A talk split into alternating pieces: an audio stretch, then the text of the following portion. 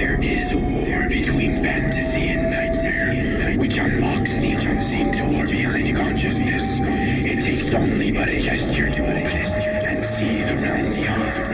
This is the dark, the verse, verse, verse, verse.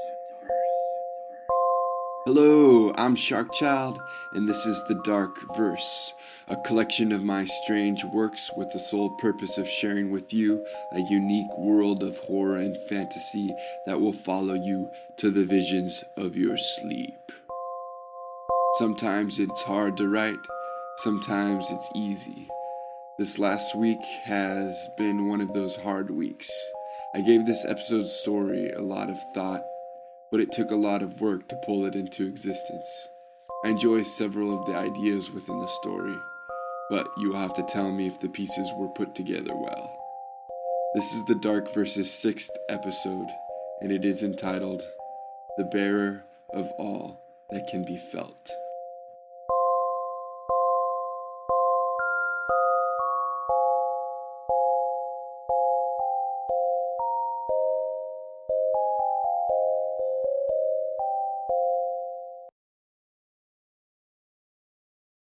Touch.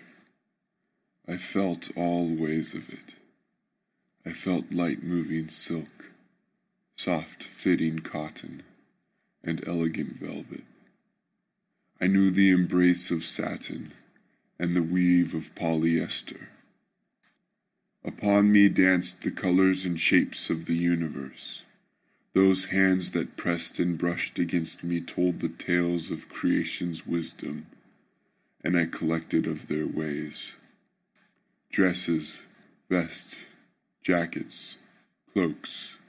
I wore them all and aided them in their completing beauty. There was not a piece of clothing that I did not feel or know. My skin was the palette of the sure and tried, and the steady thread. From the moment of my creation, I had been destined to the art of tailoring and I was no ordinary assistance to the noble industry. I was, as I believed from the successes associated with me, the only of my kind to have such an occupation.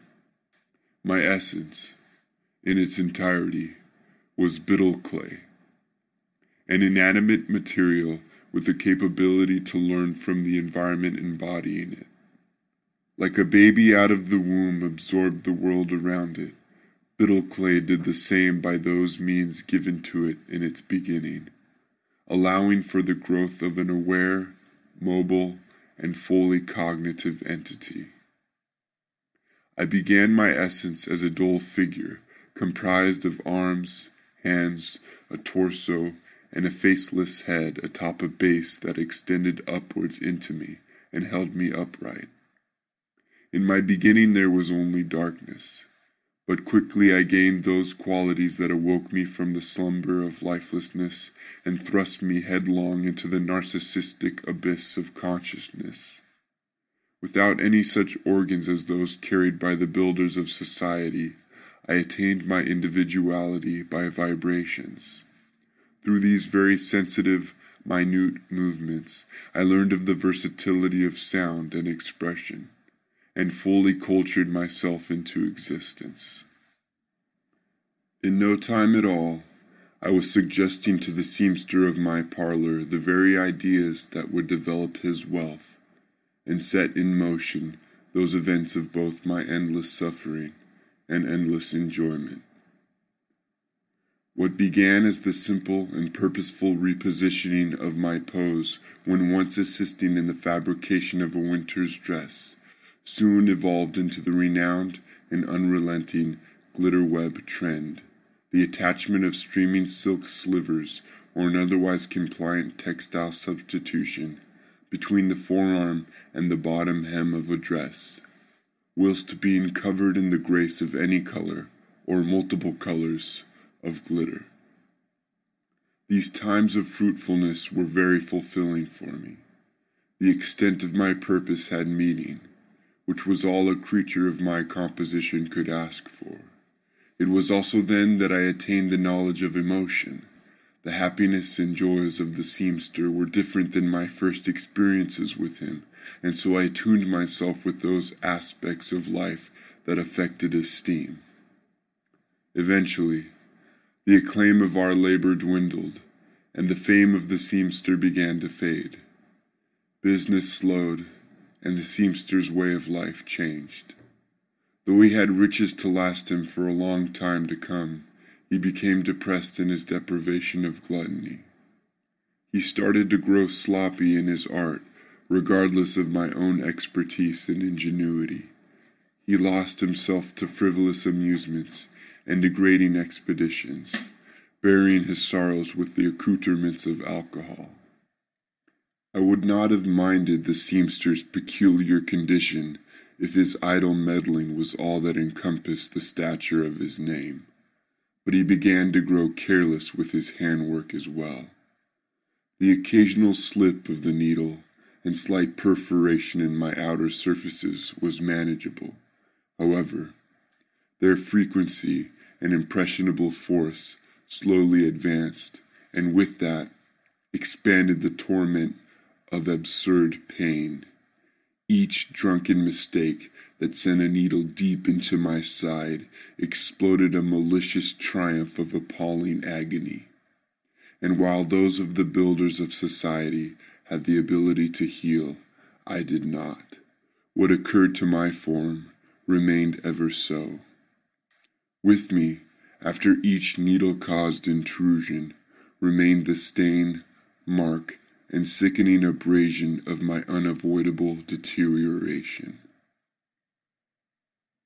One day, upon the mid time of work, after a short leave of the seamster, I felt the air from the opening of the parlor door against me upon his stumbling return.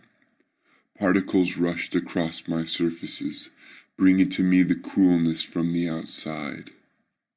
The feeling encircled me, pouring even into those punctured crevices from the needles. I became irritated at the feeling of such vibrations. Under the seamster's lack of complete awareness and butchered singing, he slammed the door with unknown force behind him as he entered, sending fiercer air particles upon me, enraging further my own temperament. Back to work, the seamster moaned to himself. Then he repeated the words, Back to work, but this time followed them with a repulsive cackle. In reaction to his laugh, I began to have strange thoughts. I had thoughts that convinced me of my importance over that of the seamster, that the worthiness of the accredited master sewer was more of my deserving than his. I had thoughts of creating my own art and proving that I was of no less talent than that of the seamster himself. These thoughts were foreign to me, but I liked them. The seamster then approached me with horrible imbalance, seizing a needle and thread to begin his work on the shirt upon me. He had threaded a needle thousands of times before this moment, and, even under his loss of coordination, was able to do it easily again. But when he made the motion towards his first insertion, he lost his focus and drove the needle deep into me, cackling again with his brash sound. With his head resting on me, his laugh hammered against my surfaces, sending vibrations as potent as sinister earthquakes across my being. I moved my arms and pushed him upright. He continued to laugh, uncontrollably. I tried to let it be, to cooperate as wholly as I had any other day, but I could not. Not this time. I realized that I had to communicate the severity of such an action by reciprocating with an equivalent force.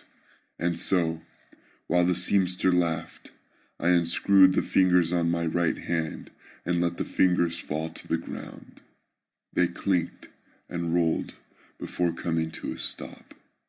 On my hand was left four screws to where the fingers had once been attached.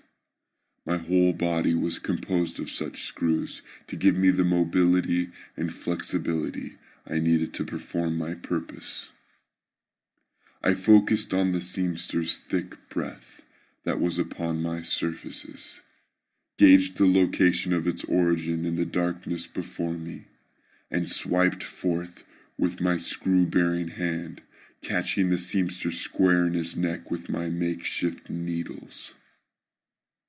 I expected the seamster to shout in pain and acknowledge his own wrongdoings.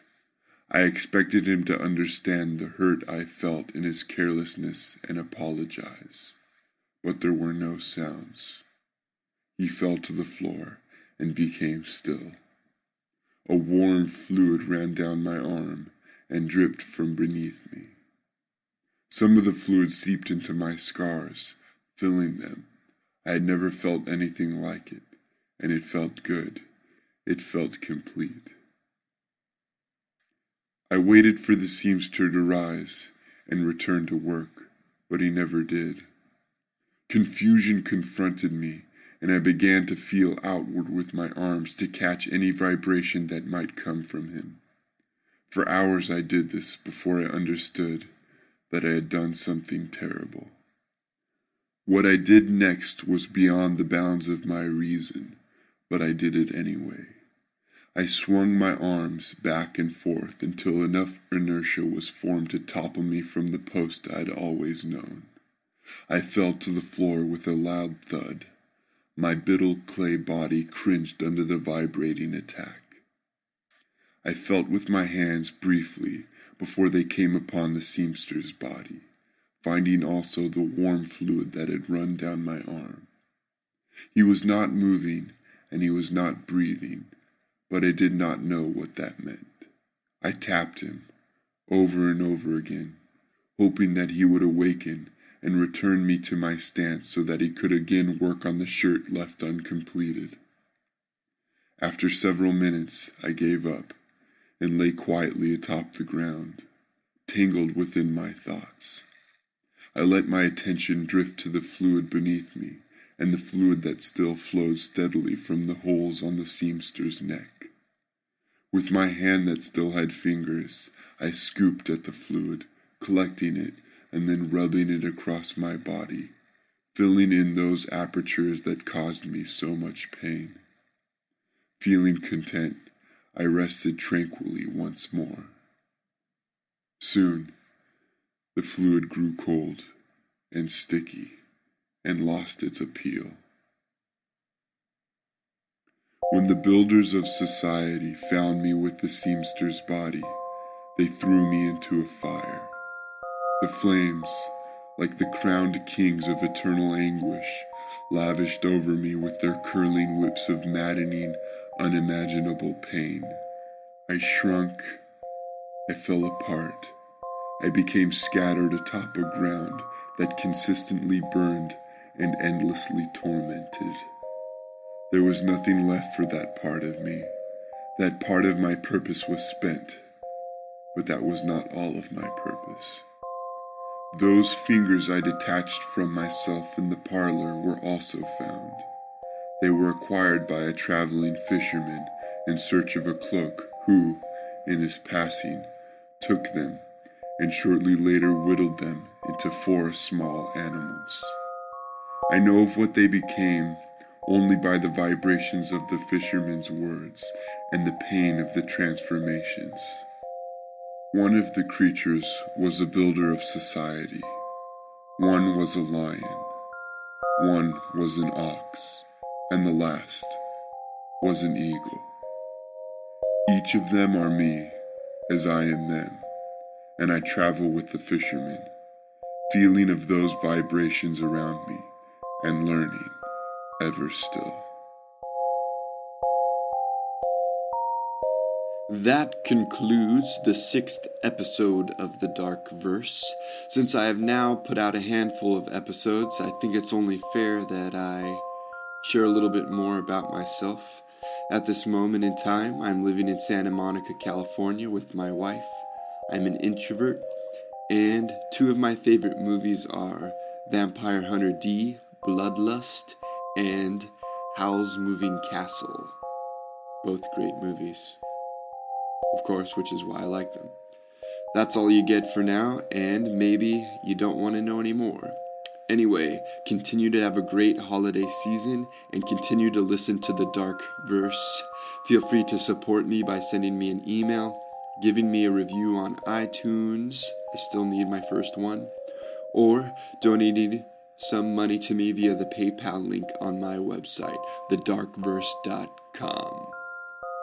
All stories and other writings on the Dark Verse are the sole property of Sharkchild and cannot be used for distribution, publication, or monetary gain without my written consent. Sleep deeply and remember to love.